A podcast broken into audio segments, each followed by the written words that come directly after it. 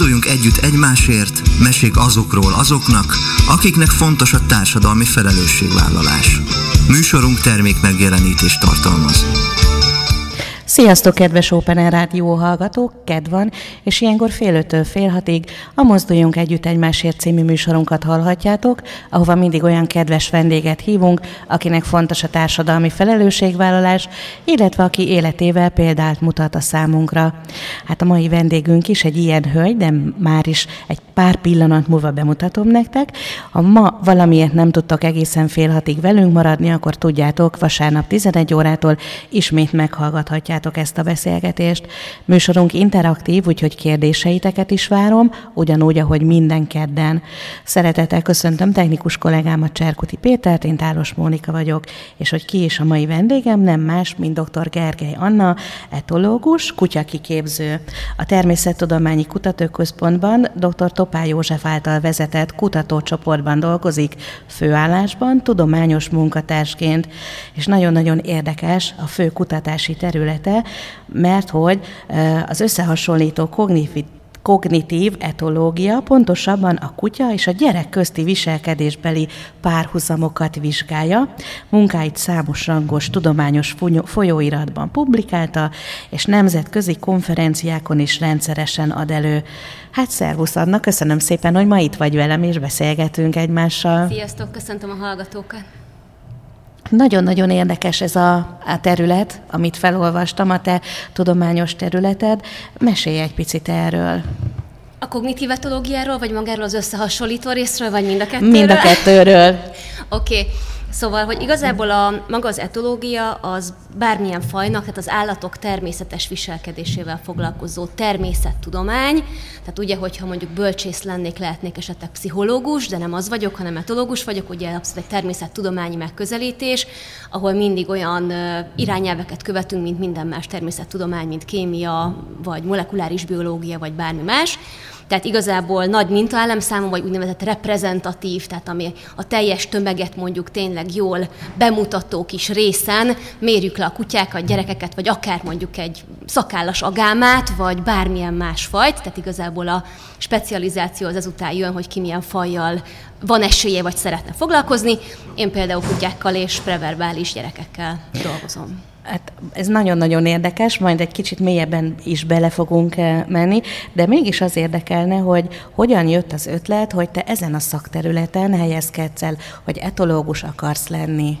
Hát ez nem így indult, hanem én állatorvos szerettem volna lenni, nagyon-nagyon kicsike koromtól kezdve, és ki is kötöttem az Állatorvostudományi Egyetemen, ahol nagyon hamar igazából kiderült, hogy nekem nem igazán fog menni a gyakorlati része az eutanáziával, meg minden mással együtt ennek a szakmának, és ott álltam, hogy most mi a fenét csináljak, és átmentem az egyetlen szakra, ami ott volt még, ami pedig akkor zoológia néven futott, most már biológia, ugyanígy bachelor, meg mester, ilyen osztott képzés, és igazából ott a leges-legelső szemeszterben volt egy ilyen óránk, hogy az, nem is tudom, természettudományok aktuális kérdései, egy nagyon szuper óra volt egyébként, ahol sokféle területről, tehát jött neurobiológus, jött ökológus, és jött Topál József előadni, hogy ők mit csinálnak a kutyával. És gyakorlatilag lefestette azt, ami egy álommeló volt a számomra, hogy gyakorlatilag komoly természettudományt lehet úgy is csinálni, hogy az ember nem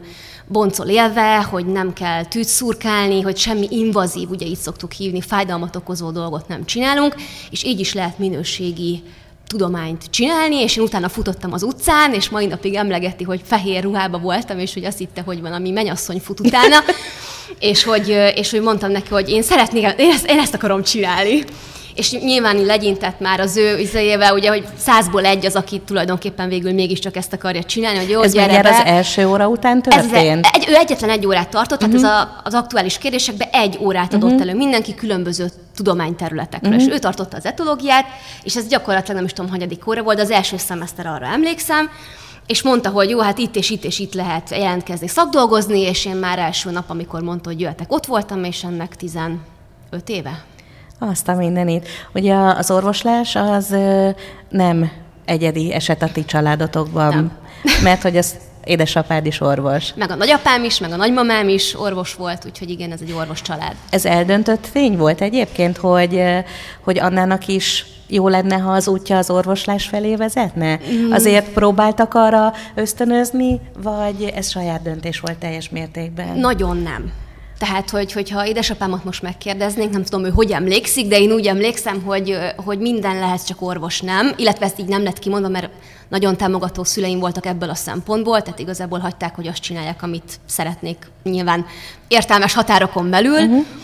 És hogyha végig gondoljuk, akkor édesanyám egy klinikai pszichológus volt, édesapám érsebész, és én gyakorlatilag elmentem egy természettudományos viselkedéskutatásba, ami egy jó kis metszete szerintem, úgy nagyjából ennek a kettőnek, igen. Sőt, még ugye kutya fitness trénerként is dolgozom, ami meg ráadásul az anatómia, meg a kinetika mozgás, ami nekem egy nagy szenvedélyem. Ha nem kellene a neurobiológiában invazív dolgokat csinálni, akkor egyébként neurobiológus lennék. Csak ott megint csak ugye komoly modellállatokon komoly műtéteket és néha élve kell csinálni. Ez az orvostudománynak ez kell, mert egyébként nem lennének alzermelykutatások és semmi más. Ez egy fontos dolog, mégis nekem nem megy. Nem megy. Sajnos. Amikor eldöntötted, hogy oké, orvoslás, tudomány, akkor gondolom már mindenki nagyon örült és támogatott ebben a döntésedben. Hát igen, én már nagyon, amióta az eszemet tudom, az állatorvoslás irányába mentem, már a gimim Kaposváron is biológiai speciális osztály volt, egész életemben az állatok érdekeltek mindennél jobban. Az ember is nagyon érdekes, de nekem valahogy az állatok irányába van egy komoly vonzalmam pici koromtól. Neked is van már gyermeked, ha ő azt mondaná, hogy anya, akkor én is ezen az úton szeretnék haladni, támogatnád, vagy próbálnád lebeszélni, ahogy a szüleid megpróbáltak téged is? Ez egy nagyon jó kérdés alapvetően, én is próbálom őt kevésbé irányítani, mint támogatva terelgetni, tehát, hogy ő egyébként nagyon-nagyon komoly biológiai érdeklődésű. Tehát, hogy picike korától latin neveket harcolt ki belőlem, és mondja vissza, tehát, hogy ő nem ősembert mond, hanem homo erectust mond 2,5 éves kora óta. Én akkor eldőlt a sorsa. Nem, de hogy nagyon-nagyon érdekli a természet és az állatvilág, ez tény, és van egy nagyon érdekes, logikus gondolkodásmódja, ami nekem például nincs. Tehát nagyon kíváncsi leszek, hogy mi fog kigördülni a csajból egyébként, mert... Most mennyi idős? Most meg iskolába, 6,5 éves. Aha, akkor szívni fogja magába az ismereteket, reméljük, a tudományokat. Na, egy picit térjünk vissza te fő területedre. Az érdekelne engem, hogy miért pont a kutya? Miért pont a kutya? Személyes indítatásból, vagy pedig tudományos szempontból? Mind a kettőt el tudom mondani, oké. Én kutyamán vagyok. Nagyon erőteljesen, nagyon régóta. Nem lehetett kutyám nagyon-nagyon sokáig. Ugye ez még annó az a generáció, aki kutya kim van a kertbe, vagy dolgozik, vagy vadászik, vagy terel, vagy ugyebár. Ez abszolút az apám is ezen az állásponton volt, ami teljesen érthető, de hogy nekem nagyon sokáig minden szülinapra, karácsonyra és mindenre kutya volt a vágyam, és elég sokáig tartott, mire megérkezett, de aztán lett. És ilyen oldhatatlan vonzalmam van a kutya iránt, ez az egyik. A tudományos szempont pedig egy nagyon érdekes szempont. Az összehasonlító tudomány az alapvetően arról szól, minden tudomány arról szól, nem csak az összehasonlító, hogy minél többet megtudjunk az emberről. Minden. Erre adnak forrást, erre van idő, erre van pályázat. Tehát mindig ki kell kerekíteni azt, hogy mit fogunk az emberről jobban megtudni, hogyha ezt a kutyát én beviszem ebbe az MRI szkennerbe, vagy a laborba lemérem különböző helyzetekben, vagy akár otthon megfigyelem. Tehát teljesen mindegy, hogy mit választunk. És a kutya az egy zseniális faj, egyrészt azért, mert genetikailag, ha belegondol az ember, akkor iszonyú távol van tőlünk. Tehát, hogyha bármennyire is ismeri ugye az ember a filogenetikát, tehát ugye, hogy az egyedfejlődést így van, nem egyedfejlődés, bocsánat, az egyeden belüli, hogy te megszülettél, ugye ez az evolúciós út. Igen. Ez...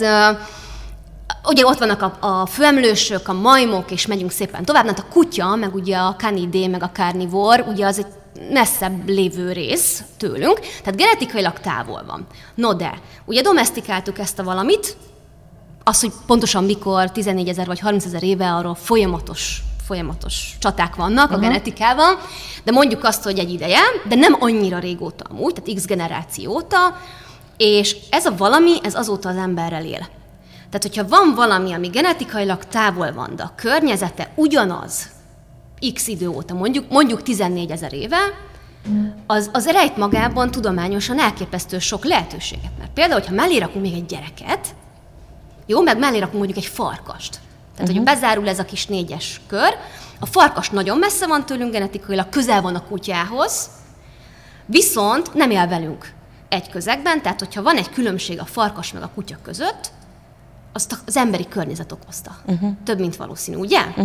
És ugyanígy el lehet menni, logikus, ugye? Abszolút. És mellé rakunk mondjuk még egy főemlőst, mert nagyon alaposak vagyunk, az genetikailag közel van hozzánk, ellenben nagyon más a környezete. Tehát, hogyha ott találunk valami különbözőséget, azt megint csak a környezet okozta. Vagy hasonlóságot. És akkor ezzel így körbe lehet menni bizonyos bármilyen viselkedést, hogyha belerakjuk egy ilyen úgynevezett összehasonlító modellbe, ahol különböző modellfajokat használunk, akkor rájöhetünk arra, hogy mondjuk egy emberi viselkedés mögött mi van. Egy hosszas evolúciós folyamat, vagy egy környezeti hatás. Tehát erre szuper az összehasonlító etológia. Hogyan vizsgáljátok meg a kutyákat? Vagy milyen szempont alapján? Ezt hogy képzeljük el? Ugye régen az etológia, nagyatyai, Timbergen, Lorenz, stb., von Frisch, ők kimentek a természetbe, és csak figyeltek. Megfigyeltek? Tehát maga az etológiának az ős módszertana az a megfigyelés. Mai napig bődületesen sokat használjuk, még akkor is, hogyha már laborokban vagyunk többnyire, hogy de érdekes, miért csinálja? Vagy de érdekes, ez az egy tök máshogy csinálja, de a csoportnak a maradék 15 tagja meg megint máshogy csinálja. Na vajon miért? Na itt van valami, ami 6 generációta pont ugyanúgy csinálja mindenki. Jé, de érdekes, ezt csak az öreg csinálja. Jé, de érdekes, ezt egy másik, nagyon közeli faj csinálja, de ez a faj nem csinálja. És akkor így jönnek ugye ezek a megfigyelések, ugye már egyébként Darwin kezdte az egészet, tehát kb. Minden evolúción alapuló biológiai tudomány, már pedig az összes gyakorlatilag ezen alapszik. Ő már rengeteg könyvet teleírta megfigyeléseivel, ha ő nincs, akkor ma nem tudom, hol vagyunk, tudomány terület szempontjából. És igazából a mai napig gyakorlatilag ez történik, hogy nézem akár a futtatóban, nézem a kutyákat, vagy nézem otthon a sajátomat, vagy nézem egy videóját egy kollégának egy konferencián, és azt mondja, hogy de érdekes, az miért lehet? Nézzük csak meg! Erre ilyenkor az ember kitalál egy úgynevezett protokollt, egy kísérleti protokollt, ez a legtrükkösebb és szerintem legkreatívabb része a kutatásnak. Milyen gyorsan megy egy ilyen protokoll kitalálása? Azt hogy képzeljük el? Alapvetően nagyon attól függ, hogy mi a fő kérdés. Tehát nagyon könnyű eltévedni, ha nem fogalmazzuk meg a kérdést igazán jól. Ilyenkor teamben dolgoztok együtt, vagy te leülsz és elkezdesz gondolkodni? Általában az ember, aki megfigyelte ezt a dolgot, két dolgot tehet. Az egyik az, hogy leül és elkezd gondolkodni, a másik, és vagy nem kizáró dolog, beviszi a meetingre az okosabb és többet látott kollégákhoz, vagy csak akár külső szemlélőnek, felvázolja, vagy megmutatja esetleg videón, ha megtudja a jelenséget, ami hű de érdekes, ugye?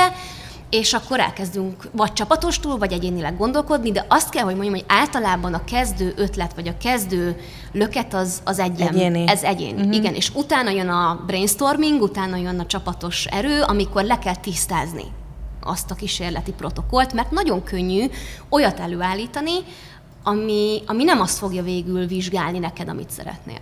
Ha mondjuk bevisztek egy kutyust ebbe a steril környezetbe, ahol ti dolgoztok, vajon ugyanúgy fog viselkedni, ahogy mondjuk egy természetes közegben viselkedne, vagy megváltozik a viselkedése? Hát az a szuper hírem, hogy azért használjuk a kutyát ennyire jól, mert neki a labor, amíg ott van vele a gazdája. És főleg a városi kutya, ugye nekünk azért nyilván egy szűrt populációnk van, ezt mindig ki kell hangsúlyozni. Aki hozzánk bejön önkéntesként a saját kutyájával, az általában egy BKV-hoz szokott, szobatiszta, jól szocializált, többé-kevésbé jól szocializált városi kutya. Hát azt aztán nem fogja megzavarni, hogy nem megy a laborba. Nem, kizökkenteni ki tudom, ha kiviszem a gazdát a szobából, és esetleg elkezd szeparálni, és ha esetleg ez a célom, akkor szuper, mert elő tudom állítani. És amíg mondjuk egy macskát nagyon keveset tudsz bevinni úgy egy ilyen helyzetbe, hogy ne zökkenjen ki, vagy természetesen viselkedjen. Egy kutyának odarakod a gazdát, egy kedves kísérletvezetőt, esetleg egy kis jutifalit, meg egy labdát, és adsz neki 3 percet, hogy körbeszaglásszon, és mehet a kísérlet, és Azt kell, hogy mondjam, hogy most már nagyon régóta csinálunk laborkísérleteket ebből a szempontból, és tökéletesen működnek. Hogyan találjátok meg a megfelelő kutyát? Kik vehetnek részt egy-egy kísérletben, vagy megfigyelésben? Nagyon attól függ, hogy mit szeretnénk vizsgálni. Mondok most egy példát, a legutóbbi kísérletünkben szerettem volna azt vizsgálni, vagy még mindig szeretném, hogy hogyan beszélünk mi emberek a saját kutyánkhoz, és például egy ismeretlen kutyához, aki ugyanolyan fajtájú. Tehát meg szeretném nézni annak a hatását, hogy én kötődök egy darab egyedhez, annak milyen hatása van az én beszélstílusom, az én kommunikációmra. Mert ugye gyerekeknél, anyáknál, hogyha egy anya a gyerekével interaktál, tehát beszélget, játszik, teljesen természetes helyzetet kell elképzelni, tehát oda teszek egy ugyanolyan korú kislányt, akkor nem ugyanúgy fog beszélni hozzá, mint a saját gyerekéhez. Most például a legutóbbi kísérletünkben ezt szerettem volna megnézni, ehhez célzottan össze kellett párosítani embereket, meg kutyákat, ugye behívtunk egyszerre két gazdát, és akkor az egyik helyzetben a saját huskyjához beszélt, a másik helyzetben meg egy ismeretlen huskyhoz beszélt, akinek szintén ott volt a gazdája, csak közben hallgatott valami jó kis zenét, hogy ne zavarjon, de a kutyát se zavarja, hogy valaki más beszél hozzá. És erre például egy olyan felhívást tettünk, hogy tessék jelentkezni felnőtt családi kutyával, játékos helyzetekbe kell saját és nem saját kutyához beszélni, az egyetlen kritériumunk az, hogy a kutyád ne harapja le az idegen ember arcát. Most nevetsz, de volt már. Bele kell írni, hogy jól szocializált kutyát kérsz, és aztán lehet, hogy egy másik kísérlet, az ahol például mondjuk egy agressziós, mondjuk személyiségjegyet, mondjuk egy ilyen impulzivitási vagy agressziós skálán akarsz mérni, oda pont, hogy kellenek olyan kutyák. Tehát ez mindig attól függ, hogy mi a kérdés. A kutya egyébként megérzi azt itt nálatok a kísérletben, hogyha mondjuk te vagy valamelyik kollégád egy picit tart tőle? De érdekes, hogy ezt kérdezed, abszolút, ezt nem csak az etológusoktól érzik meg a kutyák, hanem bárkitől, de hogy pont, tényleg nem fogok neveket mondani, de pont nem olyan régen jött egy cserediák, aki nagyon-nagyon szeretett volna nálunk szakdolgozni, iszonyú lelkes volt, nagyon talpra esettnek tűnt, nem mondom meg, hogy honnan jött, de egy olyan országból, ahol a kutyatartásnak nincs ilyen kultúrája, mint nálunk. Tehát főleg utcakutyák vannak, nagy csapatban, akár félelmetesek. Okay. És jött etológusként, biológiai háttérrel, jött szakdolgozni nagyon lelkesen, majd az első alkalom, amikor behívtunk egy kutyát, a sarokban rettegett. És kiderült, hogy ő igazából tökre fél. Aha. És nem is tudtunk vele dolgozni, mert abban a pillanatban a kutya morogni kezdett, vagy elkerült, vagy tehát abszolút... Megváltozott a jelleme. Persze. Aha. Sőt, hogyha ambivalens az ember, ugye a gyerekek miatt szokott ez ilyen lenni, hogy akarom is megsimogatni, de félek is, Na ezt az ambivalenciát a kutyák abszolút nem tudják jól értelmezni, hogy ja, jó van, ő még csak nincsen kutyás tapasztalata, majd lesz, és legyen vele nagyon kedves. Ha terápiás a kutya, akkor igen, de hogyha nincs erre külön kiképezve, az első reakció egy kutyának az, hogy itt baj van. Mi a baj? Mi félünk? Mitől félünk? Nem gondolja, hogy tőle, hanem hogy csak úgy érzékeli ezt a fajta... És átveszi ezeket a rezgéseket, gondolom. Akár. Tehát a kommunikációs jelzésekben mondjuk egy ambivalensen viselkedő, ilyen hirtelen mozdulatokat tevő, akár gyerek, akár felnőtt, az abszolút kiválthat egy félelmi agressziót egy kutyából. Nálad, Anna, még sosem fordult elő, hogy egy picit tartottál valamelyik kutyától? A laborban nem, bár kaptam már harapást. Odakint volt már olyan, hogy kutyaséta közben megjelent egy 5 fős csapat, de eddig mindig nagyon jól tudtam kommunikálni. Azt nem mondom, hogy nem voltam egy kicsit betolva, tehát akkor azért hazudnék, már 5-en voltak 3 ellen, és a 2 szuka kutyám közül az egyik az kifejezetten betoi. Tehát nem nagy segítség volt, a hátam mögött így állsz, és csak mondtam neki, hogy csak ne fuss, mert féltem, hogyha elkezd futni, akkor megindulnak. Igen. Mi egyébként a jó taktika erre? Ebben tudnál tanácsot adni hallgatóinknak, hogyha ilyen szituba keverednek, akkor mit csináljanak? Tanácsot tudok, tudományos eredményeim igazából részleteire vannak ennek ez ugye ez egy kutya-ember kommunikáció, vagy kutya-kutya kommunikáció, attól függ, hogy melyik interakciós partnert nézzük. Egy biztos, ne fuss. Tehát, hogy ragadozó ez a faj, akkor is, ha domesztikáltuk, akkor is ragadozó, akkor se fog uborkán élni jól. Tehát, hogy bárhogy nézed, ez egy ragadozó. Ha éhes, mert pedig ezek az általában éhesek ugye szoktak ugye lenni, ha kint vannak az utcán, és te nekiállsz futni. Az egy öröklött mozgásmintázatot vált ki, a ragadozó viselkedést, egy futó kvázi prédává válsz, ne csináljad. Uh-huh. A másik, amit lehet használni, az az, hogy te azt kommunikálod, hogy te nem akarod bántani, de nem vagy te beszari. Ezt úgy lehet szerintem a legjobban megcsinálni, hogyha az ember elnéz a kutya fölött, nem néz a szemébe, teljesen, nem, farkaséknál is, kutyáiknál is, ez felhívás egy jó kis harcra, uh-huh. de nem szabad teljesen összemenni, és azt mondani, hogy én most itt elsonfordálok, és nagyon pici leszek, és nem is vagyok itt, mert ki tudja, attól függ, hogy milyen a másik. Lehet, hogyha csak területet véd, akkor ez a legjobb taktika. Attól függ. Ha ne éhes, nagyon, akkor nem biztos. Uh-huh. Tehát én azt szoktam csinálni, hogy figyelgetem így félszemmel, így lesütöm, fölemelem a szememet, és próbálok azért így kihúzva, de nem teljes testtel a másik irányba haladni, uh-huh. mint amerről ők jöttek. Uh-huh. Mert a territóriumot, tehát a területet védenek, akkor az a legjobb taktika, hogy azt mondod, hogy itt vagyok, észrevettelek, nem vagyok nyuszi, nem futok, nem is sütöm le nagyon magamat, tehát kihúzom magamat, de folyamatosan azt kommunikálom, hogy nem akarok amúgy harcolni, tehát el szeretnék menni innen. Nem akarok a te területedre Igen. menni. Igen, tehát uh-huh. nem akarok, viszont nem vagyok préda sem. Ilyenkor mondjuk ebben a helyzetben a te kutyáid hogy viselkedtek? Hát az egy, nagyon érdekes volt egyébként, mert a vizslám, aki egyébként egy iszonyatosan érzékeny valami, az olyan jól megérzi a krízis helyzetet, kétszer húzott ki engem a kakiból egyébként uh-huh. ez a kutya, eddig ez volt az egyik.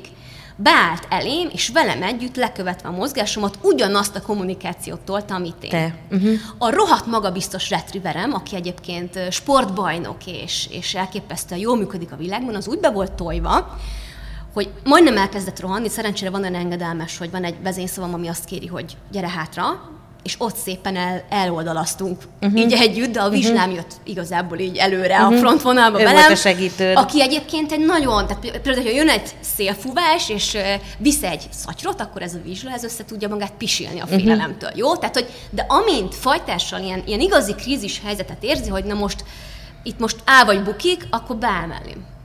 De jó fej. Nagyon jó arc egyébként, és nagyon furcsa kutya, nagyon sokat tanultam tőle egyébként. Mentett kutya? Igen. Azt hiszem, ez is egy külön témát megérdemelne, nem? Egy mentett kutyának a lelke, az élete. Az biztos. Hogy hogyan az előző életében mi volt, milyen élethelyzetekbe keveredett. Ez egy komplex, nagyon komplex dolog. Egyetlen egy tudományos tényt fűznék hozzá.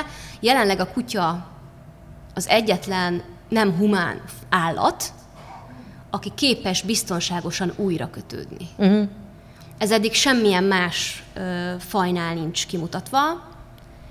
És a kutya szerintem ebből a szempontból is különleges, hogyha biztosítják neki a megfelelő kapcsolatot, akkor képes egy utcára kidobott, akár megkínzott, akár bármilyen múltal rendelkező kutya újra biztonságosan kötődni egy olyan emberhez, aki... És azért nyilván ez egy hatalmas sikertörténet a kutyának, valószínűleg azért van még életben, mert erre képes, uh-huh. amelyik nem volt az valószínűleg kipusztult már, mert hogy az ember azért ugye nagyon-nagyon sokat cserélgette a kutyáit, hogyha belegondolunk. Igen. Nekünk is egyébként 2 mentett kutyánk van, vagy befogadott kutyánk, és néha nekem is eszembe jött, hogy vajon az előző gazdira emlékszik-e még, és emlékszik-e arra, hogy milyen vacak helye volt. Én is abban reménykedem, hogy nem, és hogy érzi, hogy egy szeretet veszi körül. No, de nem is rólam, hanem rólad szól a mai műsor. Nagyon érdekes volt az, amit mondtál, hogy hogyan vizsgáljátok a kutyákat és a csecsemőket, vagy a kisbabákat, a kisgyerekeket együtt. Mesélj erről, kérlek. A Topál József az, aki azt gondolom, hogy itt Magyarországon és amúgy a világon is egy abszolút úttörő ebben a verziójában az összehasonlító kutya etológiának, hogy egy preverbális, tehát még beszélni nem tudó, minket nagyjából addig érdekel, amíg uh-huh. nem tud beszélni, utána azért nagyon elhúz mentálisan a kutyához képest, uh-huh. de aki még nem tud beszélni, tehát mondjuk egy ilyen másfél éves korig, mondjuk ilyen fél éves és másfél éves kor közötti időablakban nagyon-nagyon sok hasonlóságot mutat bizonyos kísérleti helyzetekben a gyerek és a kutya. És erre Topál Jóska nagyon-nagyon szisztematikus és amúgy zseniális ötletekkel rá is világított.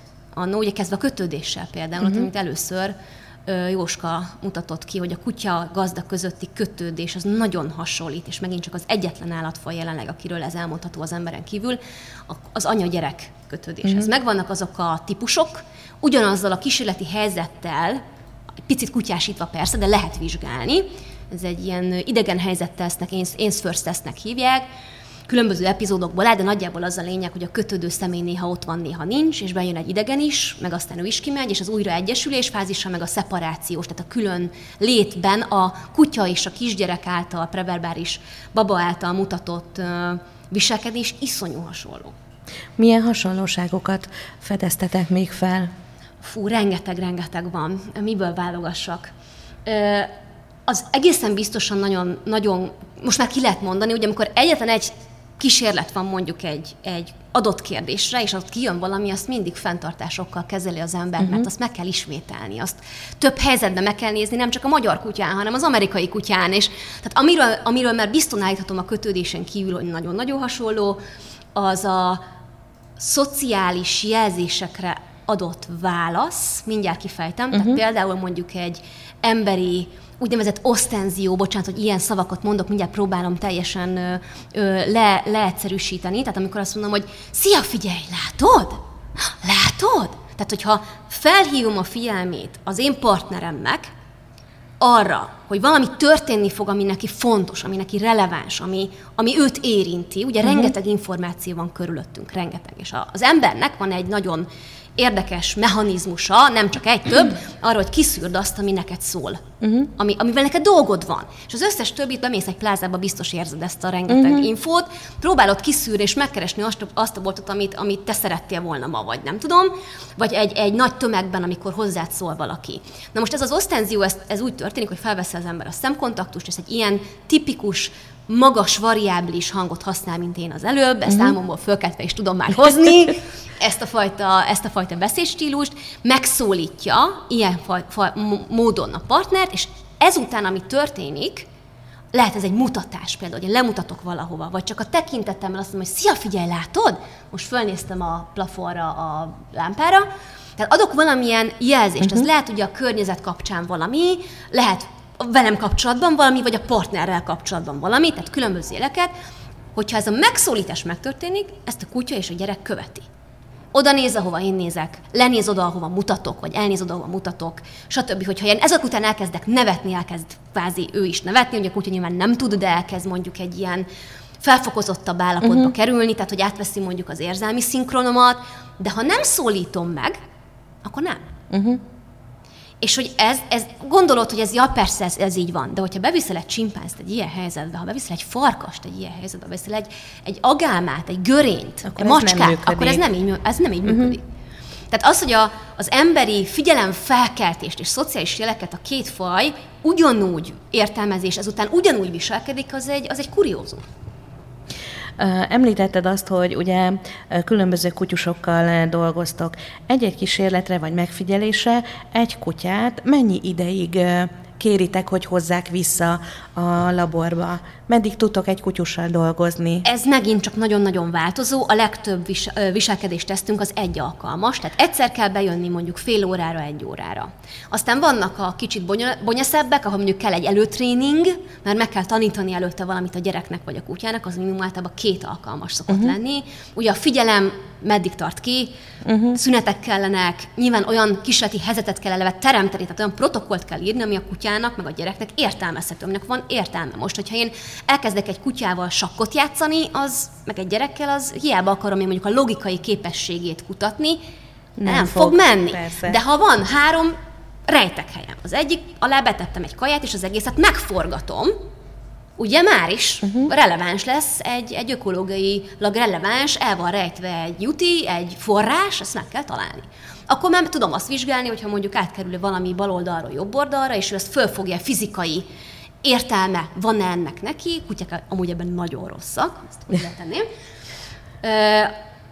akkor ez egy értelmes helyzet lesz. Tehát meg kell találni azt, ami értelmes, és ami nem. Tehát ezért mondom, hogy a protokollírás ez egy kreatív folyamat, én az egyik kedvenc részem. És akkor vannak olyan tesztek, mondjuk, hogy például az efemeris kísérletek, ahol fél év egy tréning, mert ugye mi úgy mérjük a kutyákat, hogy semmilyen lekötést és szedációt nem használunk. Tehát ez egy kooperatív tréningnek nevezik, hogy a kutya beleegyezésével történik a scanning. Tehát neki 8-10 percen keresztül mindenféle jutalom nélkül mozdulatlan hasalást kell csinálnia. Ez egy fél éves tréning. Hű. Az én vizslám is benne van most, már lassan nyugdíjazzuk, de De ez egy oltári nagy feladat, nem? Amíg egy kutyus idáig eljut, hogy akár 8 percig mozdulatlanul. Muszáj nekik, annyi az ingeranyag, tehát muszáj nekik.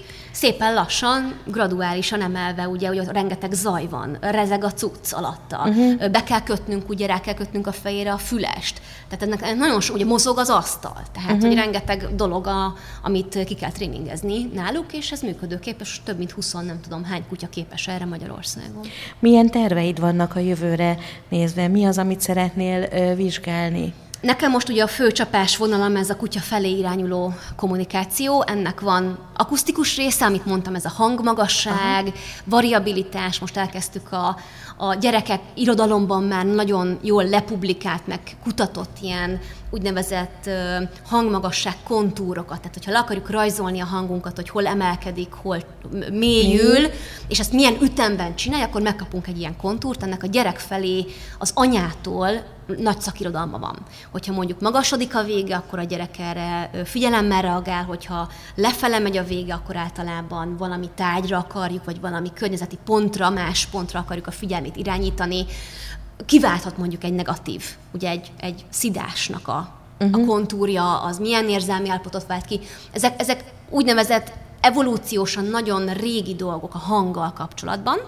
Tehát mondjuk egy madárnak a vészkiáltása, amikor szól, hogy mindenki vegyen, mert jön a sas, meg a sólyom, meg a nem tudom, akkor az egy nagyon hasonló kontúr, mint amikor az anya azt mondja, hogy vigyázz, titi! Tehát, hogy van egy ilyen, ugye a mentőnek is azért van magas, meg még, hogy jól tudjuk lokalizálni. Szóval ennek vannak ilyen nagyon ősi mechanizmusok mögötte, és akkor ezt szeretném kutyánál is nézni, mert semmit nem tudunk róla, úgy nagyjából, és mellé dobni az arcot, mert arról meg megint csak nagyon keveset tudunk, de azt az anyáknál is nagyon keveset tudunk egyébként, hogy mindenki a hangot vizsgálta például eddig erről, de hát az anyáknak egy nagyon, meg az apáknak is. Tehát a mimikát, az arcjátékot, és hogy az mikor van, amikor a hang az variábilis, amikor lefele megy, mikor föl, tehát ennek van egy nagyon finom dinamikája, amit elkezdtünk az utóbbi egy évben vizsgálni, és ilyen nagyon izgalmas dolgok jönnek ki eddig belőle, most nem árulhatok el sokat, mert ugye még nincsenek publikálva, de ezt az irányt egészen biztosan.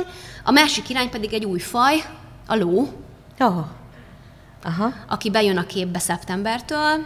A doktorandusz jelöltömet felvették doktorandusznak, tehát PhD hallgató lesz szeptembertől, komoly lovas múltja van, és lovazni szeretne, és én nagyon boldog vagyok, mert a ló felé irányuló kommunikáció megint csak egy nagyon alulkutatott, ám de baromi érdekes. De azt mondják, ugye, erősíts meg benne, hogy a ló egy nagyon intelligens állat. Ez az állatok többségéről elmondható. Igen? De attól függ, hogy definálod az intelligenciát. Jó. Ha úgy definálod az intelligenciát, vigyázz kutatóval vissza, ha az intelligenciát úgy definálod, hogy a legsikeresebb az ő saját ökológiai területén, akkor a laposféreg is nagyon intelligens. Jó? Tehát ez egy nehéz szó. Van ugye az embernél, ez az átlagos intelligencia, ez a G-faktor, úgynevezett, ennek a kutatása a kutyánál gyerekcipőben, de azért szépen haladgat az etológia tanszéken, több kollega végzi, hogy most mit nevezel ennek? Hogyha azt nevezed intelligenciának, hogy az ember kommunikációs jelzéseit mennyire érti, mondjuk most maradjunk ugye ennél a témánál, az a feltételezésem, hogy elég jó. Hogy igen. Na de hát eddig van 2 vagy 3 mutatásos kísérlet lóval, meg ugye egy pár, azt hiszem van egy tekintetkövetős, meg van egy hangvisszajátszós, hogy erre a hangmagasság dologra ő is figyelemmel, tehát fölállnak a kis fülei, és arrafele orientálódik, de ezen kívül... Nem ugye azért méretbeli különbségek is vannak a lovak és a kutyák között. Hogyan fogjátok a laboratóriumba bevinni? Sehogy nem fog igazából a kutyán kívül, meg a macskás próbálkozásokon, meg vannak ugye a domestikált kismalacok, ezek a minipigek, akikkel az André Csatilla kollégámnak az etológia tanszéken a csapata foglalkozik elég régóta. Ezen kívül igazából másfajt nem is próbáltunk meg eddig bevinni. Tehát ki szoktunk menni az ő természetes környezetébe, és ott mérjük. Maros Katalin volt kollégám még az Állatorvosi Egyetemen, neki vannak szuper eredményei eddig, de mind ménes ló, akivel ő eddig dolgozott, és a ménes ló az azért egy nagyon más, mint mondjuk egy versenyló, akinek napi szintű kapcsolata van egy darab emberrel. És mi most a leendő PhD hallgatóm nyomán fogunk tudni, mert ő egy nagyon komolyan díjlovagló hölgy, olyan 50-60 lólovas páros találni, akik akik úgy vannak, mint mondjuk egy komolyabb sportkutya meg az ő gazdának, trénere, aha. hogy tényleg napi szinten, hiába van mondjuk bértartásban és nem vele él 0-24-ben, mégis napi szinten 4-5 órát csak együtt vannak és tanulnak egymásról a tréning során. Egy ilyen populációt, vagy egy ilyen mintát mérni, az egy kincs, és ilyet még nem nagyon csinált senki. És ez nagyon érdekesen hangzik egyébként. Igen, de egyébként nagyon fontos, amit mondtál, és azért is baromi izgalmas, legalábbis nekem összehasonlító kognitív etológusként, mert a ló, meg a kutya története az azért nagyon más. Uh-huh. Tehát ugye a farkas, amikor bejött a képbe, az egy közös vadászattal, tehát két predátor, két vadász találkozása, amikor a vadló bejött a képbe, azt mi megettük. Uh-huh. Tehát az egy préda-predátor uh-huh. viszony, ami átalakult egy együttműködésre, mert a ló viszont régebb óta működik együtt egyébként ilyen szorosan az emberrel, mint a kutya, uh-huh. vagy legalább olyan régóta.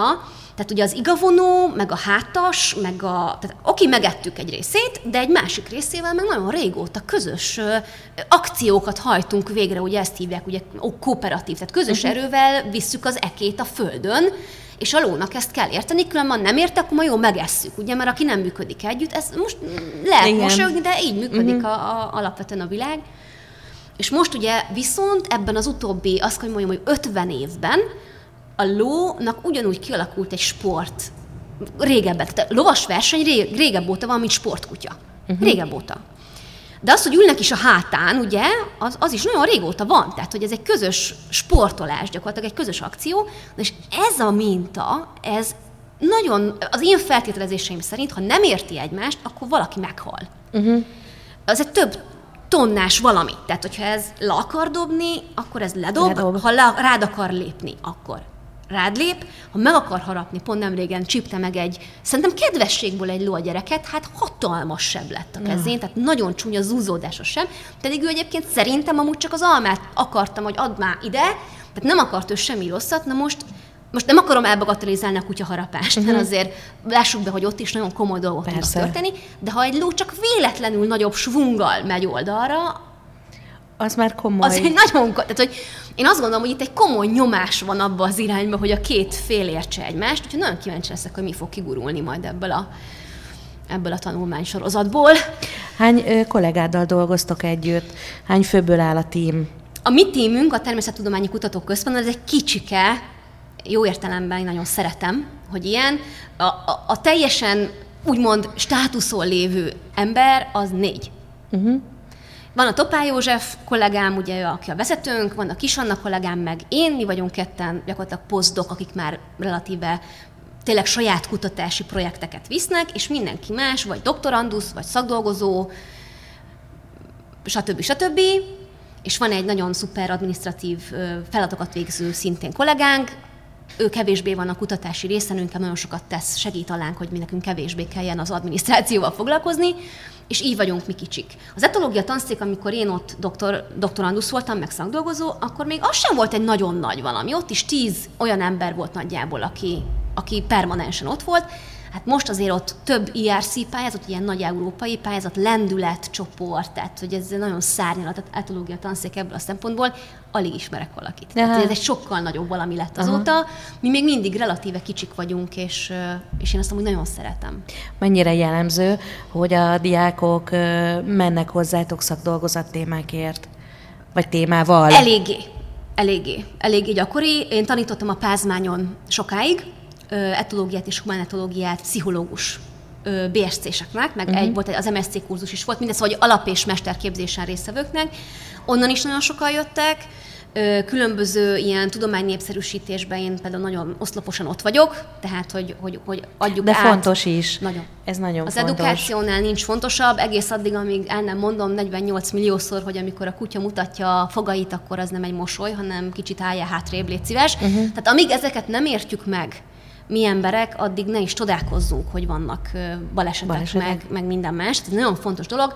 A gyerekkorban végzett tudománynépszerűsítés, meg aztán végképp a vesszőparipám, tehát, hogy megyünk mindenfele, vannak ovis táborozások, az alatt is etológiai előadások, a kutyabajokra mindenkinek fölhívnám a figyelmét, előadás sorozatára rengeteg visszanézhető online, ahol egy jól érthető köntösben vannak nagyon fontos kutyás eredmények. Hol találhatják meg a hallgatók? A kutyabajokat? Így, hogy kutyabajok, webináriumok, beírva a Google-be ki fogja dobni a weboldalt is, meg a Facebookot is.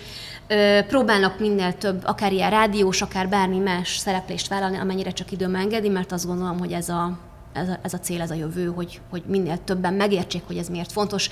Visszatérve a szakdolgozókra, és én magam is nyilván, és mindenki ilyen volt a kezdetekben, megnéz egy ilyen videót, hogy mi hogy dolgozunk, és azt gondolja, teljesen jogosan a videó alapján, hogy mi egész nap kutyákkal labdázunk. Uh-huh. Bár, de nem. Tehát, hogy nagyon-nagyon sok úgymond száraz része van a tudománynak, amit meg kell csinálni. Mert anélkül nem fog menni. Anélkül nincs eredmény. Igen, tehát a fun rész, tényleg a happy rész, amikor bemész a gazdával és a kutyával a laborba, vagy kimész családokhoz, most ugye családokhoz menjünk, annyira jók, mert akinek van saját családi kutyája, meg 18 hónaposnál fiatalabb gyereke, az mind-mind megy bele a nagy adatbázisunkba, és veszünk föl vele különböző ilyen helyzeteket otthon, saját kutyával, saját gyerekkel, saját házastársal, ez a három szokott lenni egyébként, és iszonyú jól szoktunk szórakozni. Tehát, hogy ezek ilyen tényleg az adatfelvételnek hívjuk ilyen szárazon, de az a legmókásabb rész. Na de az előtte lévő az egy nagyon érdekes rész nekem, de ahány etológust kérdezel, vagy kutatót, annyian fognak másolni, hogy melyik a kedvenc részük. Előtte ugye az agyalás, meg a jelenség észrevétele, meg az a protokoll, kreatív rész, hogy ki, igen, az abszolút. Utána jön egy rohadt száraz rész, amikor át kell nézed az összes szakirodalmat, ami eddig született a témába, tehát végig kell olvasnod nagyon jól, mert különben nem fogsz tudni jó protokollt csinálni, mert lehet, hogy valaki megcsinálta, vagy lehet, hogy már valaki leírta, hogy na, ez barátom, ezt ne csináld, mert ez nem működik. Uh-huh. Jó? Tehát ez egy nagyon fontos rész. Utána jön a móka, amikor tényleg is elleméred.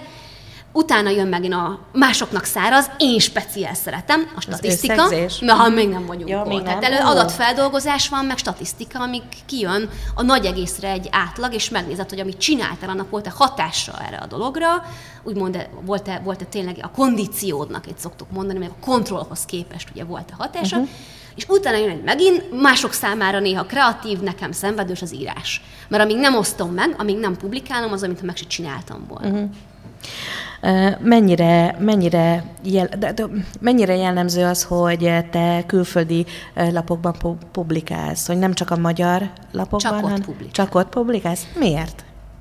Magyar szakirodalom, azt nevezzük szakirodalomnak, ami úgynevezett peer review, nem tudom, hogy mondják ezt magyarul, tehát amikor beadod az anyagodat, megírtad szépen, megcsináltad, ahogy kell, lestatisztikáztad, behelyezted, minden megcsináltad, szépen írtad, egy olyan helyre kell küldened, hogy ennek tudományos értéke legyen, ahol nem azt mondják, hogy jaj, ez nem jó, jaj, ez jó, hanem tüzetesen 2, 3, 4 bíráló a te tudomány területedről, akik nem ismernek téged, azt se tudják, hogy te vagy a szerző, tehát ilyen teljesen vakon, megkapják ezt a valamit, és szétszincálják.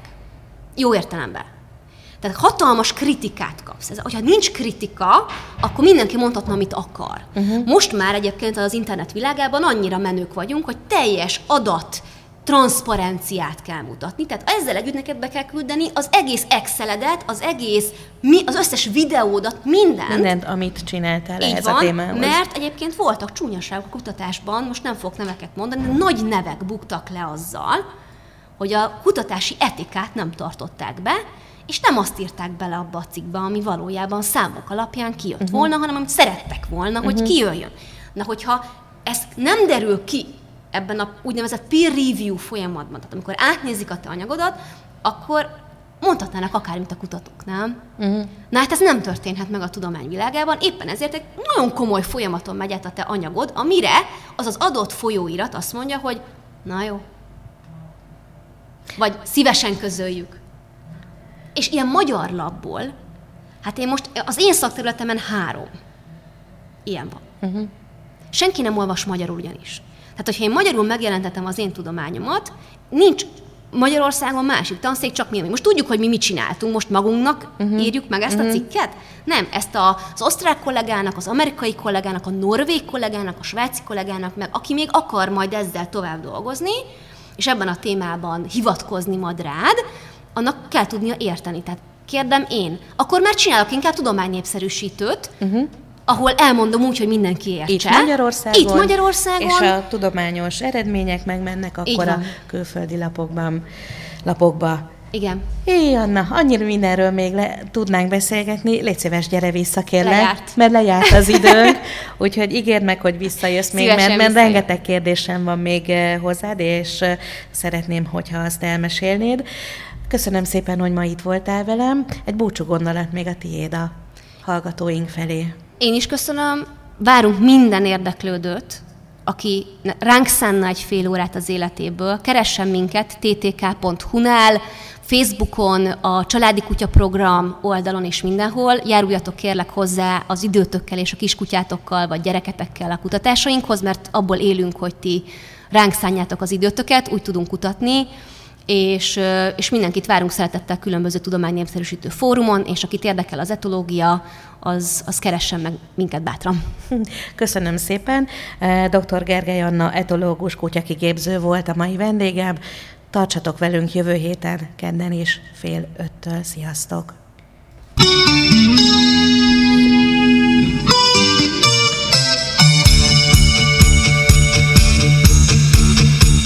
Mozduljunk együtt egymásért, mesék azokról azoknak, akiknek fontos a társadalmi felelősségvállalás. Műsorunk termékmegjelenítést tartalmaz.